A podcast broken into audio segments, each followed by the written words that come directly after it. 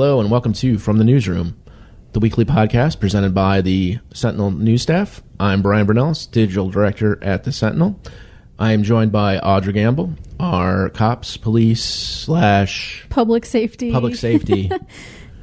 uh, you basically are living across the street in the in the police department. yeah, reading records, going through the courts. Uh, yeah. So uh, Audra approached me about doing a podcast uh, concerning the number of deaths we've had in uh, Lake Michigan this year, particularly in our area. Last night, um, uh, a young man drowned in Port Sheldon. I believe it was. Yep. Yeah. So on Lake Michigan in Port Sheldon Township. Yeah. Um, and this is definitely not the first drowning that we've had this year. We've had two drownings in inland lakes in Allegan County a little earlier in the summer. There have been three drowning deaths in Grand Haven, two of which happened pretty much the same day. Um, and then this one in Port Sheldon. Uh, if you get a chance, um, look up the Grand Haven story written by Becky Vargo, one of our partners at the Grand Haven Tribune. She had some just unbelievable video that I believe went national, picked up on national outlets of uh, beachgoers essentially forming human change, human chains, and sweeping Lake Michigan, trying to look for any survivors, anybody that was struggling. Um, how how can people stay safe? It seems like you know everyone wants to go to the beach on a nice warm day and enjoy themselves, but you know this is a a, a frightening situation that we've got. You know, like you said, three in Grand Haven and six total for our region, and Right. seventeen across Across uh, Lake Michigan. Across Lake yep. Michigan, yeah. Yeah, so this definitely is an ongoing problem and something, you know, as the public safety reporter that I'm very aware of. Uh, since 2010, almost 700 people have drowned in the Great Lakes, which is a really concerning number, obviously. I mean, one drowning is too much, but um, I think a lot of people are just really unaware of the power of the Great Lakes, especially if they're not necessarily from the lakeshore and they are coming here to travel or they're coming from the middle of the state and might not necessarily have been in Great Lakes beaches before and they get there and realize it really looks like an ocean and frankly has the power of one. One of the simplest steps, uh, you know, has got to be just keep an eye out for the flags Yes. that yeah. are posted. Yeah, so this is a system um, that's at all of the Michigan state parks. Um, it's it's kind of like a stop sign or stoplight system of red, yellow, green, and it's the exact same, you know, warning colors meaning the same thing. So a green flag um, will be posted at the state park beaches on a day that maybe there's one to two foot waves at most, there's not very many currents going on. In general, it means it's safe to get in the water, but always use caution. And then a yellow flag means medium hazard. There may be some currents going on, the waves may be a little higher. And red, red flag means stay out of the water. Like, that's not a joke. Red means stay out of the water, Like, get out of the up to your water don't Yeah, get your feet yeah, wet. Like it, it means that the waves and the wind are too powerful, and there could be rip currents, structural currents, shoreline currents, things that you can't see, and even an Olympic swimmer would not be able to get themselves out of. You mentioned that the state park has the flag system. Are other parks, county parks, uh, doing that as well? like if you go to Tunnel Park, are you going to see flags out? You're not going to see flags um, elsewhere than a state park as like a matter of policy. Some some parks may be using that, you know, on their own, um, but the DNR is the one that that has that flag system. So that's Gotcha. why they're at the state park beaches. Gotcha. Yeah, um, it's important to note too that state park beaches, while they do have that flag system, do not have lifeguards at any Michigan state park beach. Um, so it really and truly is swim at your own risk. And if you're not taking the risk of those flags into account, you're not only putting yourself in danger, but you're also putting first responders in danger that may have to come save you. And you're also putting in danger other bystanders at the beach that may be asked to become part of a human chain. And you've written that story before about the cost financial Yes. cost when it comes to not only lifeguards, uh, but the rescue uh, when first responders respond. I don't know if you want to talk about that a little bit. Sure, yeah. I mean, there definitely is a cost to any sort of law enforcement or rescue action going on. Um, it's kind of dependent on how long the rescue takes and who's responding and that sort of thing. And it's not like they're going to charge someone that's drowning to come and rescue them, obviously, but there is a cost to the taxpayer for those services. Um, so basically, the breakdown, um, especially for the Coast Guard, is based on what sort of equipment they have to call out. So if a search and rescue helicopter has to come, generally here from the Muskegon Air Base, it's about $7,500 an hour to run that thing. That's fuel, personnel. I mean, that's a big chunk of change. Um, and a Coast Guard response boat is about $3,300 an hour. Uh, you and I saw those firsthand Yes. two weeks, two weeks ago. Yeah, a week or two. Yeah. There was a report of a man who got sucked into a drain. Uh, I guess a drainage, not a drainage ditch, but an actual drain. Yeah, storm drain. storm which drain. It ended up being a false false report that the man was fine, but I mean, for an hour that helicopter circled and the the boat searched Lake Mac, and um, you know, Coast Guard costs they're part of the U.S. military, so that's that's federal money. Um, but when the Ottawa County Sheriff's Office dive team has to go out, or their Marine Division, I mean, all of that is county taxpayer dollars at work. Um, there are a couple, and I literally mean a couple, as in two, cities on the Lake Michigan shoreline on the Michigan side that have um, lifeguard teams. That's um, St. Joseph and New Buffalo. Both of those teams, um, for full time staff just during the summer, run those cities about $40,000 a year. So if you think of $40,000 for lifeguards that can enforce not letting people in the water or rescuing those people that are close enough to shore for a lifeguard to get at them, if that's $40,000 and it costs $7,500 per hour for a Coast Guard helicopter, I mean, you're kind of hedging your bets, which is Right. less expensive. Right. We did have a poll on our Facebook page where we asked our readers, "Do you think Holland State Park should have lifeguards?" Mm-hmm. And nearly seventy percent said yes. Right. Uh, so you're looking at you know at, you know probably that forty thousand dollar ballpark. Yeah, so the thing is that um, even though Holland State Park is within Park Township, because it's under the purview of the Department of Natural Resources, even if Park Township wanted to, they could not employ lifeguards there.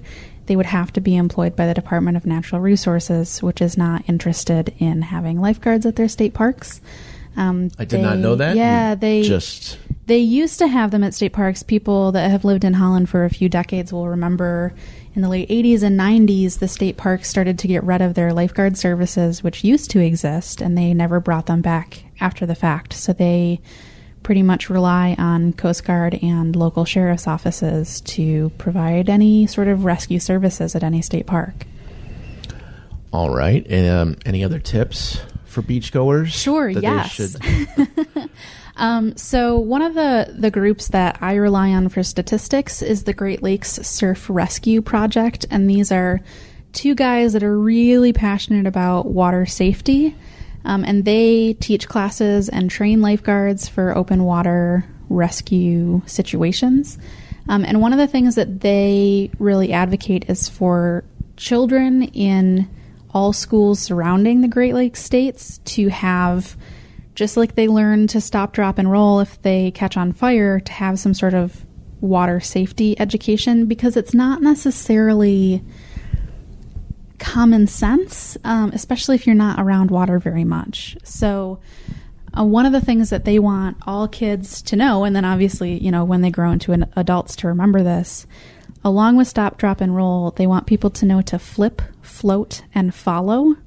So that means that if you get stuck in a current, which especially at Holland State Park and at the Grand Haven um, State Park, the the pier structures, the the lighthouse at Holland State Park, these Um, break walls, all of those things create structural currents, which is why please, please, please, please don't jump off of the pier. It's super dumb.